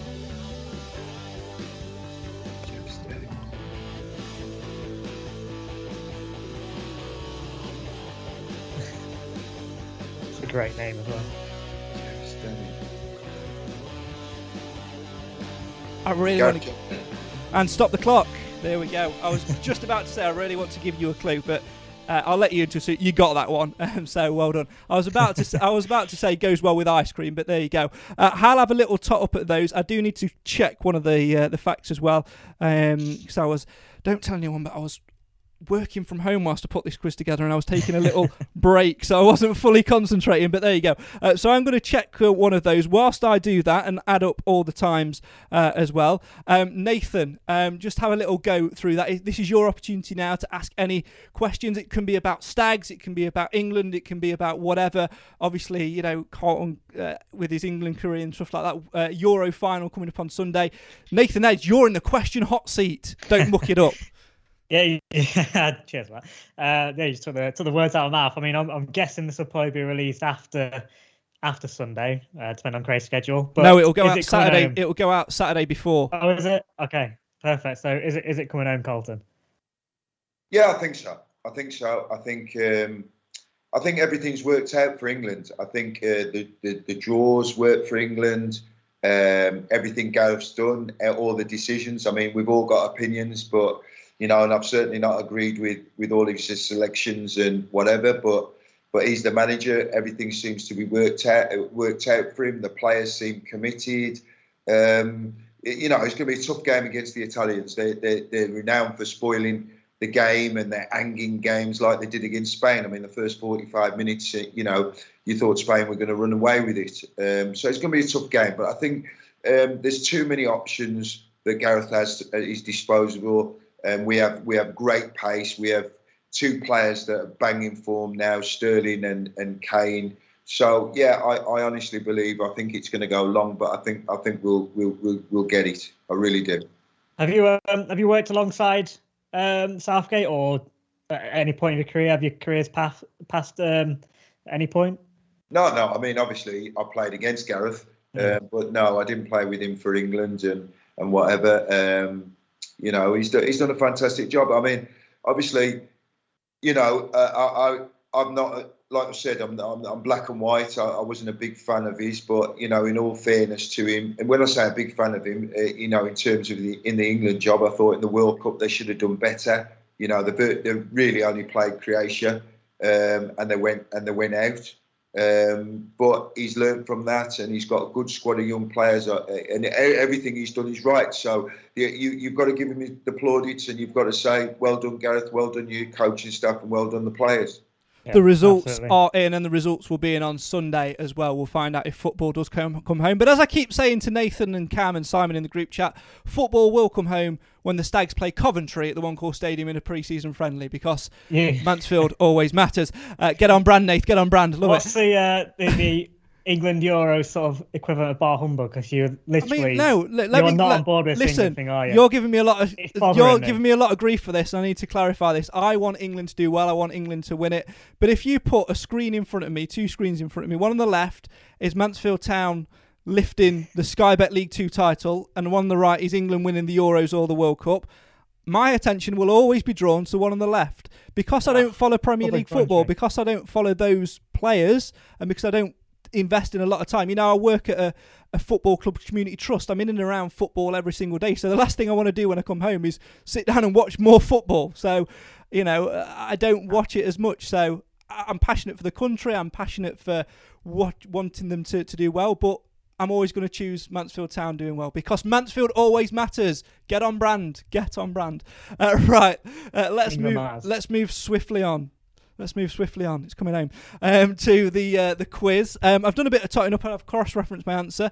Um, and uh, I have to say that unfortunately your answer on uh, the particular question was wrong, so I've changed that. Your total time uh, without penalties, Carlton, was two minutes and six seconds, um, which I think is a reasonable reasonable time, Nath, considering those questions, don't you? Yeah, I, have got to say the last two quizzes you've done, you've made them harder. I think so. Both Carlton and um, was Adam Rundle the last one? Look, Andy White ran away, ran away with it. The questions were far too easy, so I had to change my stance. All right. He got a tough, got a tough, tough block, but um, no, there was uh, there, there was some tricky ones in there. I'm, I'm not sure. I I've got five and a half in my head. I, I, feel like there's a half point in there, so it's whether it's how nice you're feeling. Yeah, I, I, might throw a half in there to be fair, and I'll tell you for why in a second. But um, I can tell you, Carlton, that you scored four in two minutes and six seconds um, with um, two passes, which is plus 20 seconds, plus the other 20 seconds as well. So it's a total time of two minutes 46, uh, which gets you just above um, Adam Rundle in the uh, in the table. So you're not bottom, you're second bottom, and you know it, for some teams that's survival. So there you go. Uh, I think it's a good effort, and you definitely hit the post on a few. Let's run through the ones you got right. Um, first question, easy, 56 minutes at Stockport away. Um, Second one, you definitely hit the post on. Um, you were thinking of him. It wasn't a centre back though; it was a striker in the Colchester game, and it was Derek Asamoah who got himself sent off in that oh, one. Right. Yeah. Um, I think he got himself sent off twice in that caretaker spell. There was a lot of red cards there, a lot of red yeah. cards, a lot of ill discipline. Um, you definitely, definitely hit the post, the crossbar, and then the post again on the third question, which was the the lad who refused to become cup tied. Um, you were saying Colin, and then you said something like, I think you might have even got his surname. It was Craig Woodman. Craig Woodman, yeah. Yeah, yeah that's one I was saying about the half point. So you, you did say Woodman, so that's, that's what I mean. I don't know how uh, generous you're going to be there. Mm, yeah, I'll, I'll I'll consider it because there's another one which could be a plus uh, a half as well. Um, Richie Barker was one of a handful of players 35, 40, 45, or 50. It was uh, 40 goals. Um, for the Stags in competitive fixtures. Um, staying with Richie, then you got Paul Warne right as well. Um, quick one on that before I do the, the rest of the answers. Did you always know that he'd go on to be a coach and a manager? Because every person we spoke to that played with Richie said 100% he was manager fodder. Absolutely. Absolutely. Great lad. Great leader a top bloke. Uh, the other one, uh, you got the Adam Murray one right. He did go on to become uh, our manager as well. Dave Artell, of course. Um, uh, all three of those, incidentally, are managers. Dave Artell, uh, currently in League One with Crewe, doing really, really well, uh, and a player that you were involved with as well during your time. I think he had uh, uh, a bit of an illness as well. We might come upon on, uh, on that in a second as well. and then the other, Nathan Arnold, who's just taken over, I believe, at Newark Town um, as manager there. So good luck to him. as permanent manager, this is the other one where I was thinking about giving you half a point. Um, I think you said 14 for the amount of wins, didn't you? As permanent yeah. manager. Um, now, I had a little count through of the games and had a little look at this, um, and the clue was in the question as permanent manager. A lot right. of your wins came as caretaker, um, so um, you actually only remarkably got four victories as permanent manager, which is remarkable. But in your spell as caretaker, you obviously got a, a lot more in there as well. I'll tell you the, the full stats in a second. Let me find my right uh, bit of uh, bit of paper. Um, which was, um, you know, you got quite a few wins in that uh, that caretaker uh, role as well. So I think you know you that's potentially one we could look at giving half a point for. Colchester drew one all, uh, Boston drew nil nil, um, Leyton Orient lost one 0 uh, Colchester replay lost, uh, Darlington lost, Rushden drew. Um, Southend won, Northampton lost, so one win, uh, two wins against Scunthorpe um, going through, and then it starts to come three wins against Notts County, four wins against Swansea, um, five wins against Bury, and then. Um, yeah, that's it. So five plus four, nine wins in your in your time as Stags manager. A lot of draws in there as well. And I think a lot of lot of uh, here, there, and maybe. So um, I'm not going to give half a point for that because it wasn't right, but I will agree with Nathan and give half a point on Woodman. First ever player to score half a point, Carson, as well. So uh, there's definitely a first in that one. Um, let's put you out of the misery for the anagram. Nathan hates these. I do it on everybody. Uh, he should have warned you before. I gave him the opportunity. Huge Ken Blues, Nathan. Any ideas? Not a clue. Gus no. Gus Uhlenbeek was the answer to that one. Um, oh, no chance for that. I know it was a, it was a tough one to be fair. Um, and then the last one, you said two 0 for the win over Notts County. Sadly, it was just the one. So there you go. Uh, Four point five though in two minutes and forty six your total time. Pleased with that? Well, not really. No, four. let's let's be honest about that. But there you go. There It you was it was a long time ago anyway. Yeah. Well, there's, there's always Yeah, absolutely. It was a long time ago. Let's uh, finish things off. Obviously, Nathan talked a little bit about the Euros there um, as well and, and your time at England. You know, there's a lot of time passed now since you were last a manager. Uh, you've taken up a managerial position, which you've spoken a lot about. We genuinely wish you the, the very best of luck um, with that. What have you doing, been doing in between? You've obviously been out of the country for, for a lot of it. A lot of uh, coaching over there, overseas? Yeah, I've been I've been coaching in Dubai uh, for uh, five years, and then I've just done you know uh, just over seven years in in Shanghai. So I've really enjoyed it. Um, but obviously, with as I said before, with the with the pandemic and, and not being able to see the kids and the grandkids and you know our families, we decided that you know China's not going to open up their borders for at least another year, uh, and I don't blame them for doing so uh, because everything's normal in China. We had, we had a knockdown there for three months, and then everything reopened as normal because they just don't let anybody in, uh, and that's as simple as it is. So we, we made a decision that it was time. We we were coming back uh, next year anyhow. Uh, we went while the kids were going off to university and and, and, and sort of getting on with it, their lives a little bit, and now it's uh, it's time for us to to be around as the, as they're it's in the middle you know, middle, you know, twenties and what have you. So we're, we're, super excited to be back now. Yeah, we genuinely wish you the, the very best of luck as well in your uh, in your future uh, managerial career at non-league uh, Grantham. Is it that you've taken over? Yeah, that's correct. That's correct. And also as well, you know, you've been very open with us. You've been very honest with us as well. And um, there will be a few things that fans perhaps don't agree with, don't disagree with. It's not worth raking over them again. But I just want to, you know, thank you for your time. Thank you for, for, for talking about that. There's certainly a few things in there which which opened my eyes a little bit and gave a bit of an insight, which is exactly why we, you know, we do these podcasts. Um, I do want to reiterate the point that I said before that for every one Mansfield fan that does come at you on social media and, and have that view, there are 10, 20 others that don't. So don't let that, that bite on you and uh, and think about that too much. And I think a lot of time has passed now. Mansfield as a as a club are in very, very good hands with the Radfords. We're on an upward trajectory, and we've certainly moved on from that as well. So I think it, it's time now to perhaps draw a line under that for absolutely everybody concerned. You have got a book out, though. Is there a part of that book that does include a bit of your time on, on Mansfield? I think Adam Rundle might have mentioned uh, a little something. Uh, well, yeah. I mean, well, it, it just not in general just about management. I mm. mean, um, you know, it's it, it, it's a great book if, if people want to read it. I mean, proceeds go to uh, Cavcare Cancer Charity in, in Sheffield. But yeah, it mentions about my time in ma- uh, in, man- um, in management, and I, I mentioned, um, you know, uh, what happened.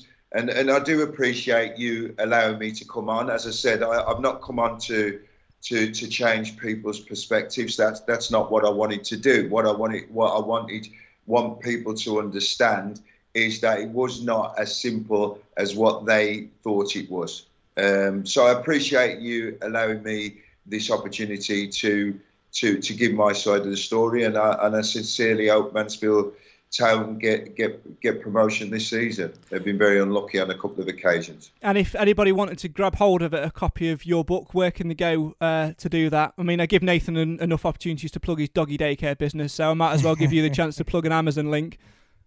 Yeah, no, yeah. So they can get it on Amazon, and if they can't get it on Amazon, if they give if they give me a tweet, then um, my my publisher will be able to to, to get them a copy and a signed copy too. So they can tweet me or or whatever. But um, the last time I heard, Amazon was sold out. But it, it, but you know we we can we can always get them copies if they want to contact me. So you know just just contact me on Twitter or or um, or get in touch with Amazon. Yeah, absolutely. And uh, I, I think as well, uh, you know, great that it's for charity as well. And I know you've done a lot of little bits for, for things for charity as well. So um, why did you want to, in particular, make sure that the, the proceeds from you know book sales and things like that were were you know going to charity rather than doing what a lot of ex footballers do and just go, do you know what?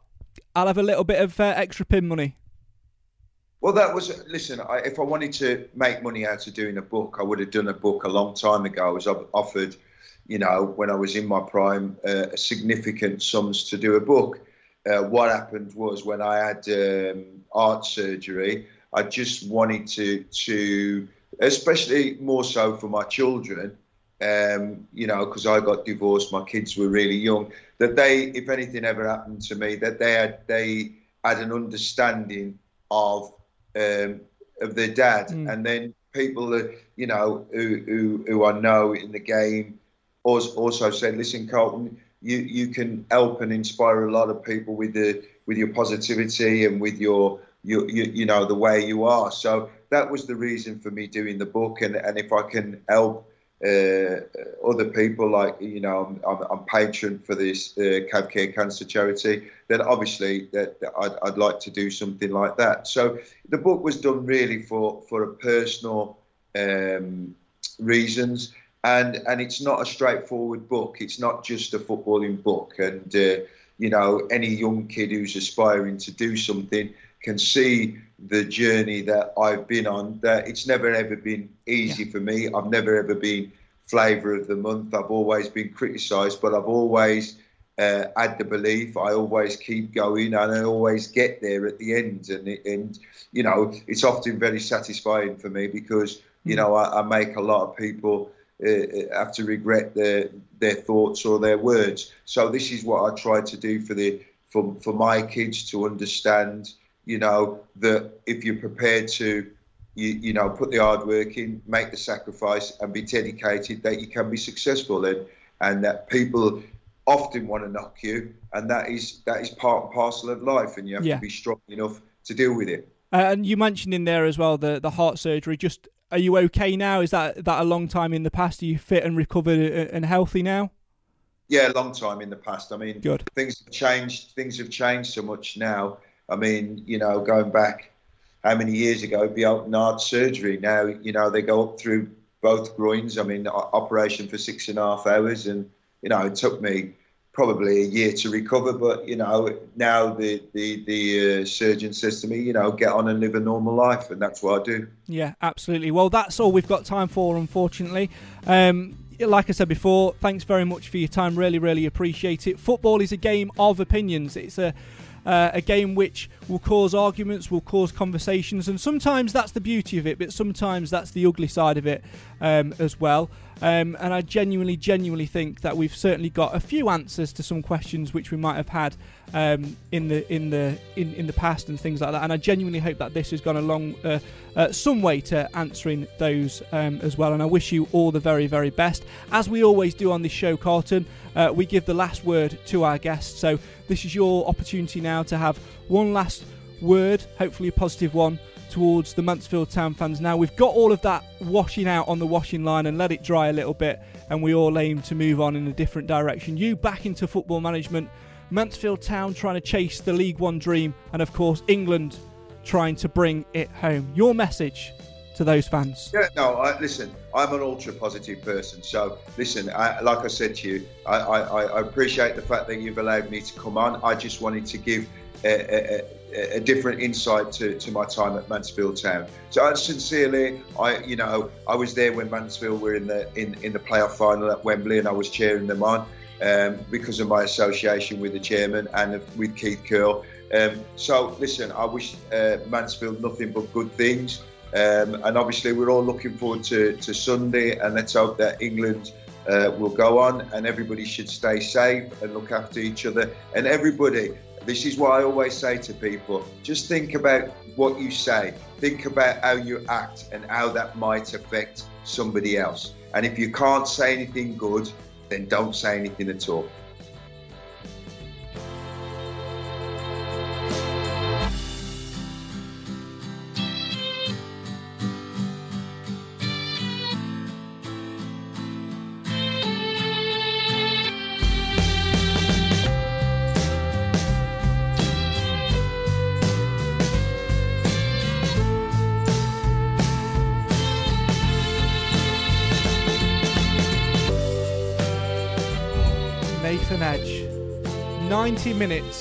Of that conversation with Carlton Palmer.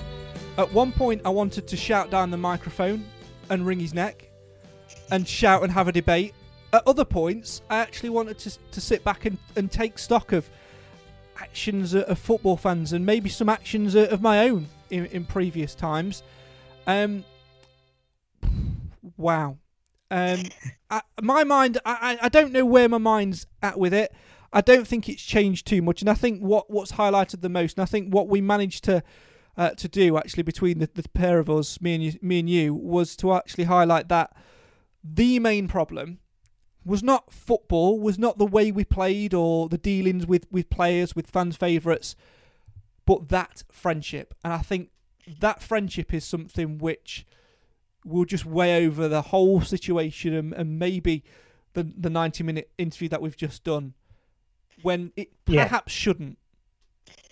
Absolutely. Um, you know, the, the thing that, that struck me the most um, is, is quite evidently, you know, Carlton's a very sort of um, strong, confident character. You know, he's, he's got a lot of self self belief. Um, and, you know, he, he has earned the right to do that to a certain extent. You know, he has played at a, you know, a very high level. Um, and he, and, and he, from from what we have gauged from people that know him, have, have worked with him, he's, he's, worked hard to do that. So he's, he's, certainly got the right to that. But I kind of got the feeling that he does still hold it a bit personally. He does feel that he is blamed for the, the demise of Mansfield Town Football Club. And I, I was quite surprised when he said that because even as a supporter who, you know, um, was was there throughout that time uh, and, and certainly throughout the, the dark days when we ended up eventually getting relegated. Although, yes, he's not been a, a popular figure at the club. I didn't I didn't ever think he was. I, I,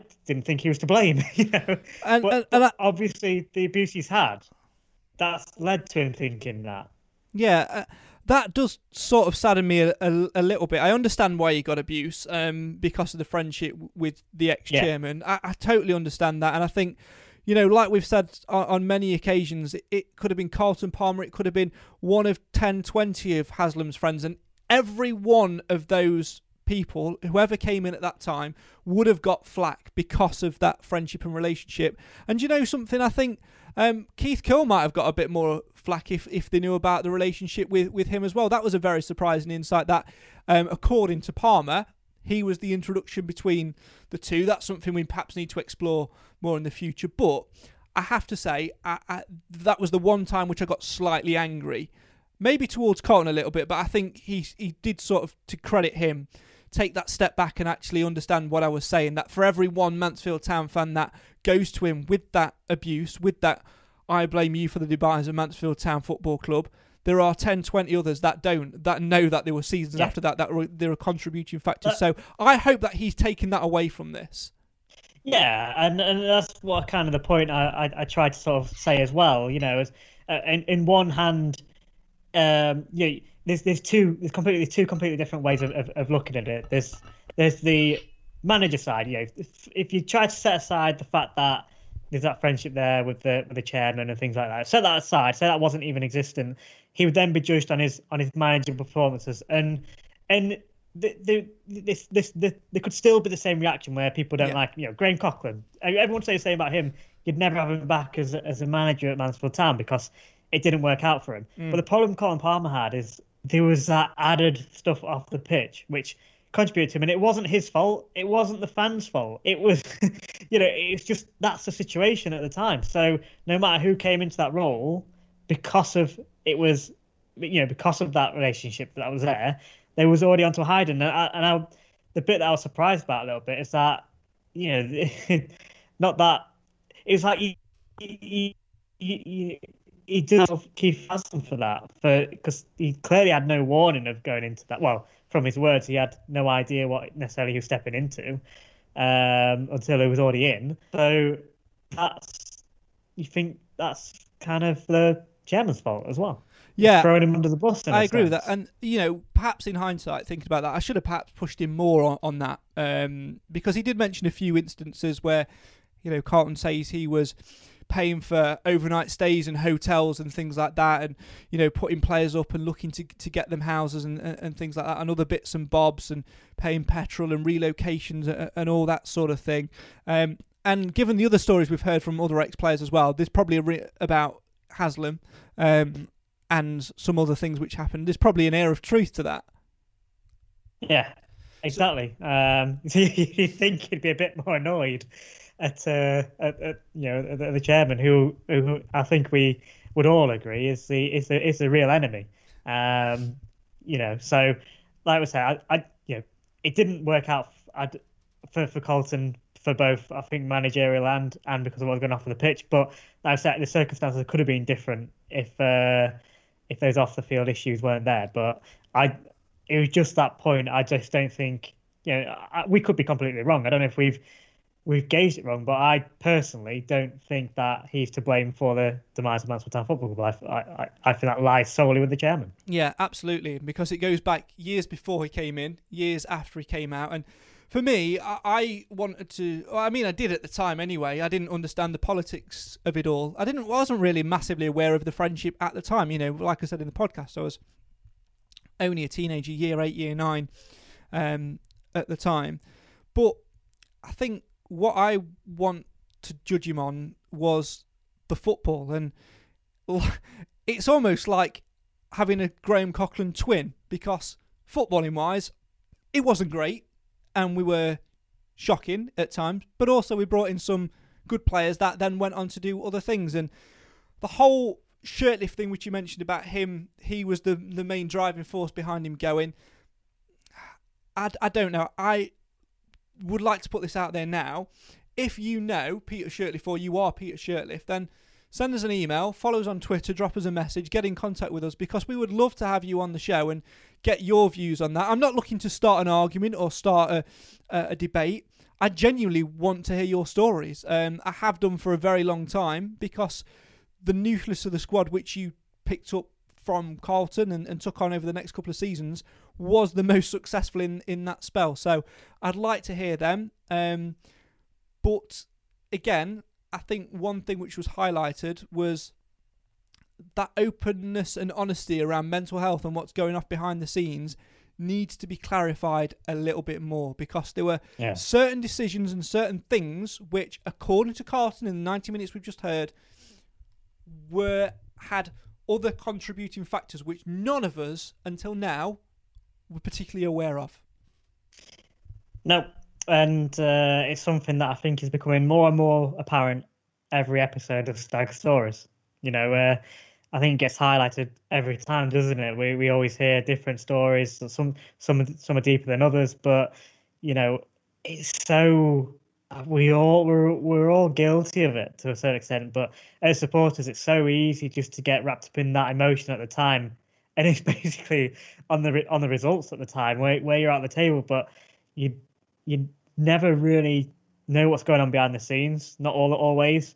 Um, you could you could say, well, you slightly blame the club for the transparency with certain things, but then there's reasons behind. You know, you said that during the podcast that, that sometimes, and Carlton defended it. He said you've also got to protect the player, so you, you can't be fully transparent with everything.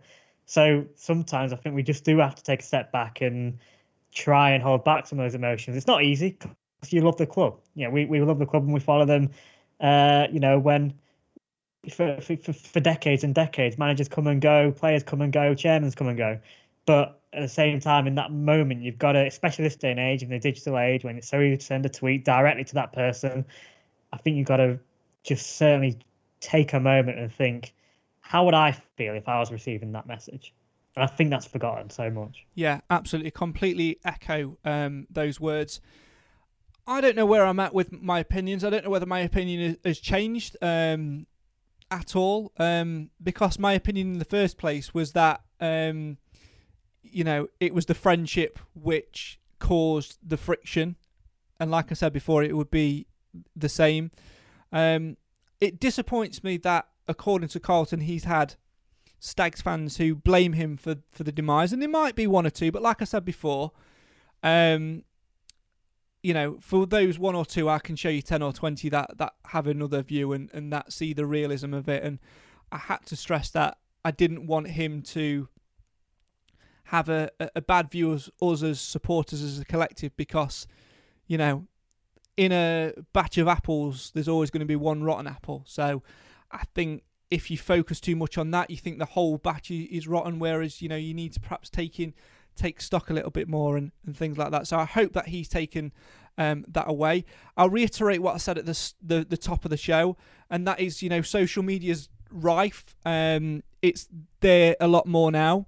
Um, he'll be tagged in this, the links to this, um, so he'll be easy to find. But think, think about what you're saying and what effect it has.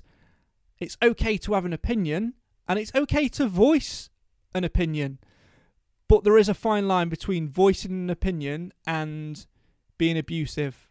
I hope this show today has gone a long way to giving some more thoughts on the opinions and giving some more clarity on a time very much in our history now, very, very much in our history.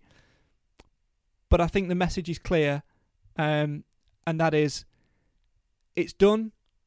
He's got his reasonings, he's got his views, we've got ours, and in the conversations that follow, let it be a conversation and not an excuse for a keyboard warrior.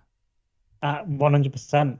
Uh, you know, I, I, don't think it can be summed up any any any better. We, you know, this this this we've done this podcast not to not to defend Carlton, not to throw abuse at Carlton. It's just to start the conversation, you know, and, and, and look at it in a different way. And I just hope that, as you sort of said in the uh, in, in, in during the actual podcast, um, you know, that we've we've heard each side of stories. People can create their own opinions and, and so on from from the information given. But what's important is to just draw a line under under, under that period now and, uh, and, and and move forward rather than always looking back. Yeah, completely. And we will move forward into a brand new season. The 2021 22 campaign is just around the corner, as is pre season. Does that mean the end of Sto- Stag Stories? No, it does not. We'll have at least two more episodes, hopefully, touchwood, cross fingers, to bring you. England progressing in the Euros did put pay to, to one of them. Hopefully, we'll get that up and sorted. We'll bring them you before the start of the season. Legends Live 2 will be happening as well. More details on that to come. We've got a great new guest uh, to join Matt Green on that one um, as well. More details on that to come. Plus, the normal podcast will be back as the season kicks off. Nath, it's coming home, and by it's coming home, I mean football's coming back to Mansfield, and Mansfield fans are going to be able to go and see the game, starting with Retford a week on Tuesday. See you there. Uh, absolutely. Um, you know, I think it's coming home has, has more than one meaning at the minute, doesn't it? And I think the most important thing is fans are coming home. I just, I think, yes, we'll be at Retford, yes, we'll be at Matlock, but oh, I can't wait to be back in the One Stadium. Absolutely. Really, really can't wait. Good luck to England at the Euros. But let's be honest, Nate. You sat there. You sat there in an England top, and we all want the country. we all want the country to do well. You've been calling me bar humbug or whatever the footballing equivalent is. is. I'm not. Of course, I want them to do well, and I'll be cheering the boys on on Sunday. But I'll offer you this now on a plate, and don't lie because I know the real answer. You can either have Mansfield Town promoted to League One, or England winning the Euros? Take one. Can I have no. England win the Euros and we getting promoted next year? Nope. It's either and or. Just have a nice, strong campaign under the.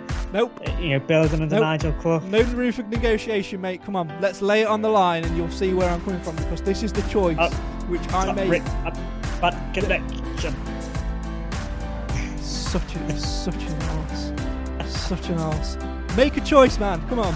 Thanks for listening, everyone. We will see you very soon. The views of Nathan Edge there, who is very firmly wedged on the fence. The real answer he knows is Mansfield. Why? Because it always matters.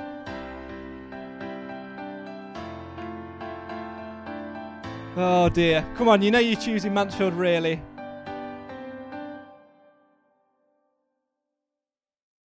Away days are great, but there's nothing quite like playing at home. The same goes for McDonald's. Maximise your home ground advantage with McDelivery. Order now on the McDonald's app. At participating restaurants, 18 plus serving times, delivery fee, and terms apply. See McDonald's.com. Are you ready for truly hydrated skin? Meet Hyaluronic Body Serum, a breakthrough in body care from Osea. It's clinically proven to instantly increase hydration by 161%. Their lightweight, fast absorbing serum delivers 24 hours of nonstop hydration for silky smooth skin without the sticky afterfeel. Osea's latest innovation combines the magic of their best-selling hyaluronic sea serum with a new formula that's good for the whole body and five types of hyaluronic acid to target every layer of the skin. Osea is a women-founded, women-led brand that's been crafting seaweed-powered products for nearly 30 years. The best part? Everything Osea makes is clean, vegan, cruelty-free, and climate-neutral certified, so you never have to choose between your values and your best skin. Treat your skin to clean, vegan skincare from Osea. Get 10% off your first order site-wide with code SUMMER at OseaMalibu.com. That's O-S-E-A Malibu.com code SUMMER. This podcast is proud to be part of the TalkSport Fan Network. Talk Sport. Powered by fans.